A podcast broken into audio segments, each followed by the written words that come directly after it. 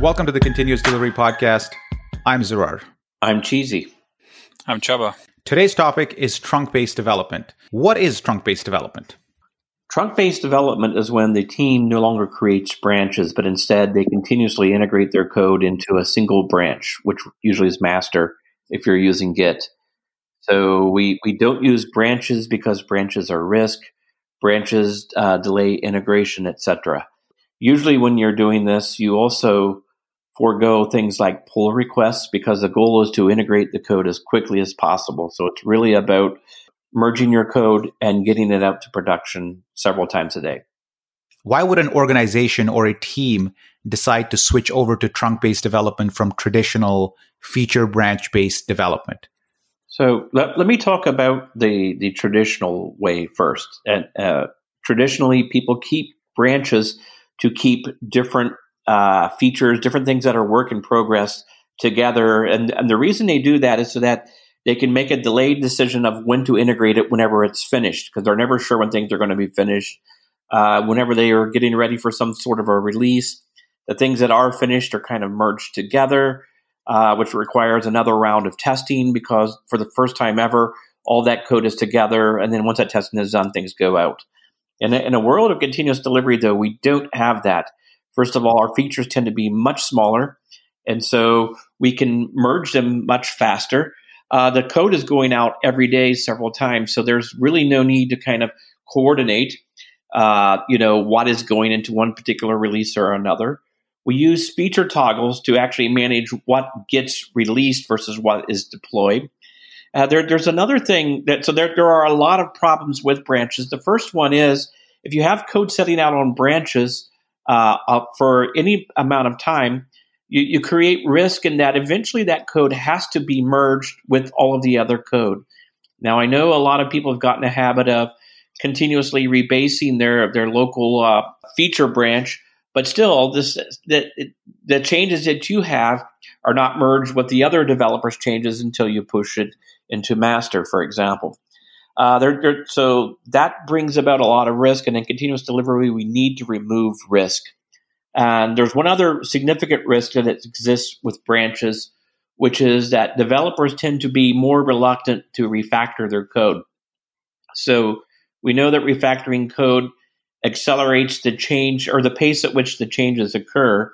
If you've got code setting out on a branch that you know you need to merge eventually, and you see a lot of code or some code that maybe needs to be cleaned up, you know, in the back of your mind, you're thinking, well, you know, I've got to merge this. Maybe I'll, I'll let this set for a while. And, so I've just seen again and again code that sets out on branches. It just keeps that mess. It also um, ingrains a mentality in developers where they where they are very conscious about breaking the build. Uh, if you are on a feature branch and you're kind of working on your own, maybe with one more developer, you are kind of committing with with uh, not going to say reckless abandon, but you are committing within your own sandbox where things are permitted, and sometimes you might be committing code that fails tests and so on. But if you are working in a single branch development model where you are only committing to the main line, uh, you you cannot afford that mentality because it will get you in trouble. So even though the initial pain of going to this method of, of delivery is uh, can be significant or at least culturally shocking sometimes. Once you're there, the mentality it ingrains really helps you uh, go forward. More from the from the team's perspective, I think uh, what what uh, trunk based development gives the team actually is is a visibility, so everybody understands more who are what are they working on or what is the team working on? Because if, if you have these these branches uh, people just tend to just work on these branches and then and then kind of get lost in that in that in their own own change and uh, and often these changes could be could have quite significant conflicts. But in a, in a trunk based development everybody has to communicate. Everybody has to be more aware of what's happening. And and the all these potential collisions and all these potential issues that if they're touching the same code uh, comes out much much faster. Do you need to change the way you think about your software versions is one example of them. What what are some ways you may have to change your development practices if you're trying to go to a single branch development? So versioning typically is what you do if you're building a component that's maybe shared across a couple of other projects. So this would be a case where we would have multiple uh, Git repos instead of a mono repo. the semantic versioning is there so that the people who are using that library or that that that API or whatever it is know or understand what types of changes are there and and and and so on and so that they can specify what types of changes they want to take automatically for example so i i think in trunk based development this works just fine as well the only difference being that the team that's working on that repository need to kind of coalesce around what it is that is going to go into the next release.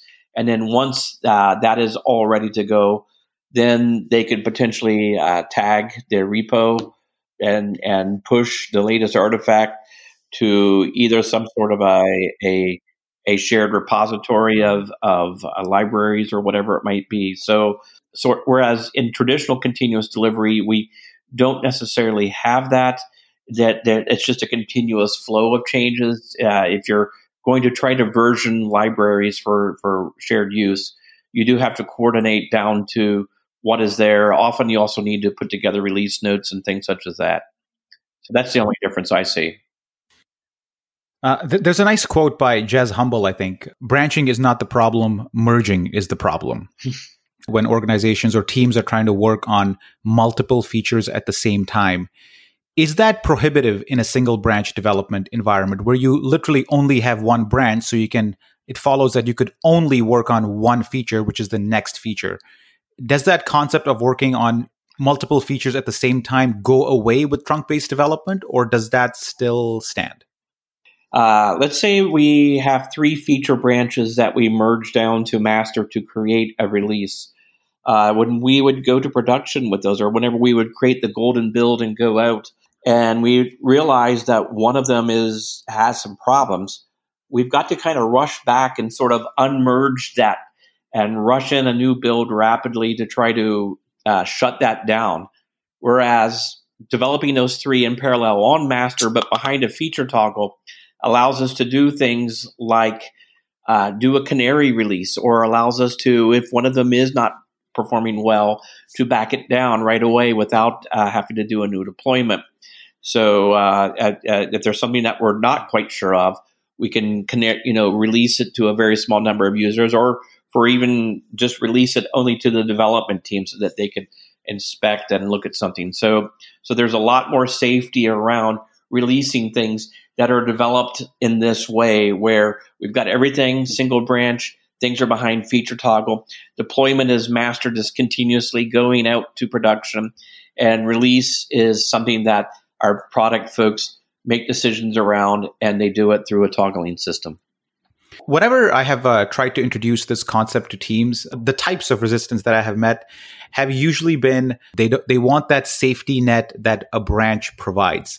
And that usually is a sign that your test suite is not as great as it could be. And really, the underlying factor is usually that, not necessarily that developers are against the idea of, uh, of trunk based development. They actually love it. When, when you, on paper, when you introduce it to them, the the answer is always why not? Of course we should be doing this but as soon as you kind of dive into it you you merge into master and things blow up and that's when your quality issues become a little bit more evident.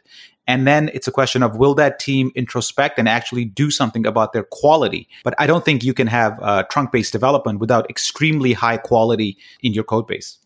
That's correct. So we, we, i've worked at places before where they constantly are checking things into a, a, master or, or a branch for that matter where the quality is low and it's breaking it for everybody. So whenever you're trunk based development, your changes impact everybody else very rapidly. And so, so the quality has to be there. The test suites have to be thorough. The developers have to be uh, quality minded. And so you cannot do this if you regularly introduce defects. Mm-hmm. And, the, the branch often serves as a gate, uh, right? We, we have like whatever a CI CD pipeline is, it often builds the branch and gives us some like early feedback on whether our merge is going to be good or not. Uh, it's, it's usually a poor indicator of it, but it is an indicator whether things are, things are broken already. In a single branch development uh, environment, what is the role of pre-commit hooks in there? Uh, and obviously that requires your your pipeline to be really solid and check for a lot of things that you would maybe manually check on a branch. So, so in many ways, I think pre-commit hooks are a cop out, to be quite honest. So, uh, at least the way I've seen them used in the past, I've seen people that that create these pre-commit hooks where it tries to run all of the tests and and and validate some form of quality before it actually physically merges it uh, into master. And so that kind of is is is odd to me as a developer. I need to do that myself as a developer before I push something into master. I need to pull, get all of the latest, and and once I'm confident that I've got the latest code, run the entire test suite, and that should give me the confidence that I need to go ahead and push my code to master. And the workflow that I use is is I clone master locally.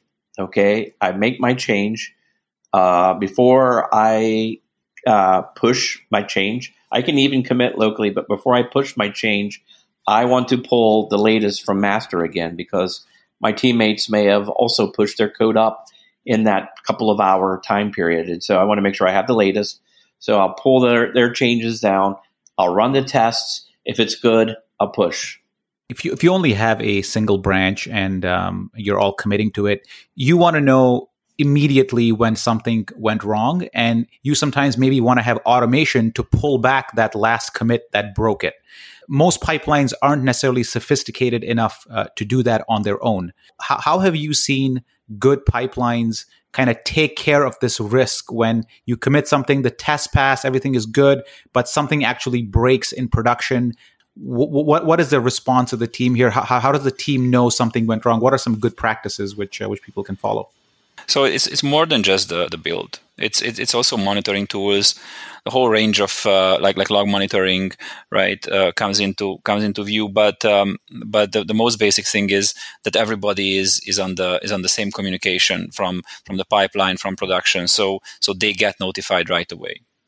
And and in continuous delivery world, we also tend to roll forward instead of rolling back as well. So when issues do happen in production, which which we do introduce defects every so often. So instead of trying to roll back to the latest one, we tend to uh, understand what, what the issue was, fix it, and commit it, and then we it rolls forward.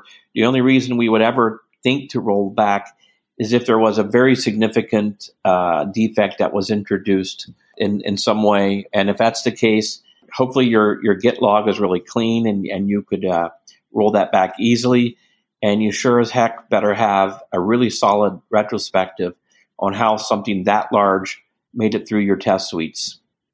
Yeah, and and, that, and that's a great point. I think uh, if you, if you live in an environment like this, you really have to inspect and adapt uh, whatever something goes uh, goes south. Th- I think that's where teams probably sh- fall short the most, where they will go ahead, a defect comes in, they will come, they will fix it and move on to the next feature. But that stop and pause of why did we introduce this, and also asking the question, what about our process needs to change for this to never happen again, happens very infrequently how are code reviews done in this uh, in this model? Uh, because traditionally, again, in your Git flow, you have a concept of a PR, which other developers use uh, in single branch development. There are no PRs. How do code reviews happen in this environment? People get this false uh, kind of assurance that code reviews are going to to, to catch problems, right? And uh, and uh, one of the one of the the first practices that that needs to be changed and introduced is that so if you don't have branches, then you don't have these pull requests. So so then what? How how how can we ensure that that uh, these high risk uh, pieces of code still uh, still get reviewed? And and there are a few techniques. The most common is pair programming and and more, progr- mob programming. And that's in in the moment when this is introduced, this is now now takes off the pressure of of this change that now you're going trunk based development. And and I always uh, when I work with teams I always recommend them that that of course you don't have to code everything uh, with somebody else but if you have like a more complex code invite a, peer review it. And if you are doing a, something super complex or or you're something challenging that you're encountering for the first time the mob around, then mob on that. And and this approach is going to yield way way higher quality because you you are not building a large amount of piece, a large piece of code that's later on got reviewed and, and whatever feedback happens. But as the, the, the problems would, would show up in that code, they get caught and they get fixed right away. So so the so the long term effects is is is is much more limited. Mm-hmm. So so often whenever we talk about trunk based development, everybody gets a lot of developers get upset because they say we all know that Git flow is is a best practice. Git flow in its original incarnation was used in a way in which your branches live for a couple of hours at most. And it was designed to be a way so that I can delete a branch and start over again rapidly if I if I need to. It kind of morphed into something a little bit different over time. My experience, though, is that once we uh, have the discipline to write high quality code and to test our code and to ensure that it works, that trunk based development is a tool that dramatically drives risk out of the system. It drives the merge risk. It drives the risk that everybody is not working on something that's that's real. Instead, they're working on you know whatever the last thing that they rebased plus their changes. So and it also uh, eliminates the the uh, the refactoring on a branch having to merge at risk as well. So I don't see how you can possibly go to continuous deployment with the risk of branches. Trunk based development is an essential practice. That concludes this episode of the Continuous Delivery Podcast. We'll be back soon enough.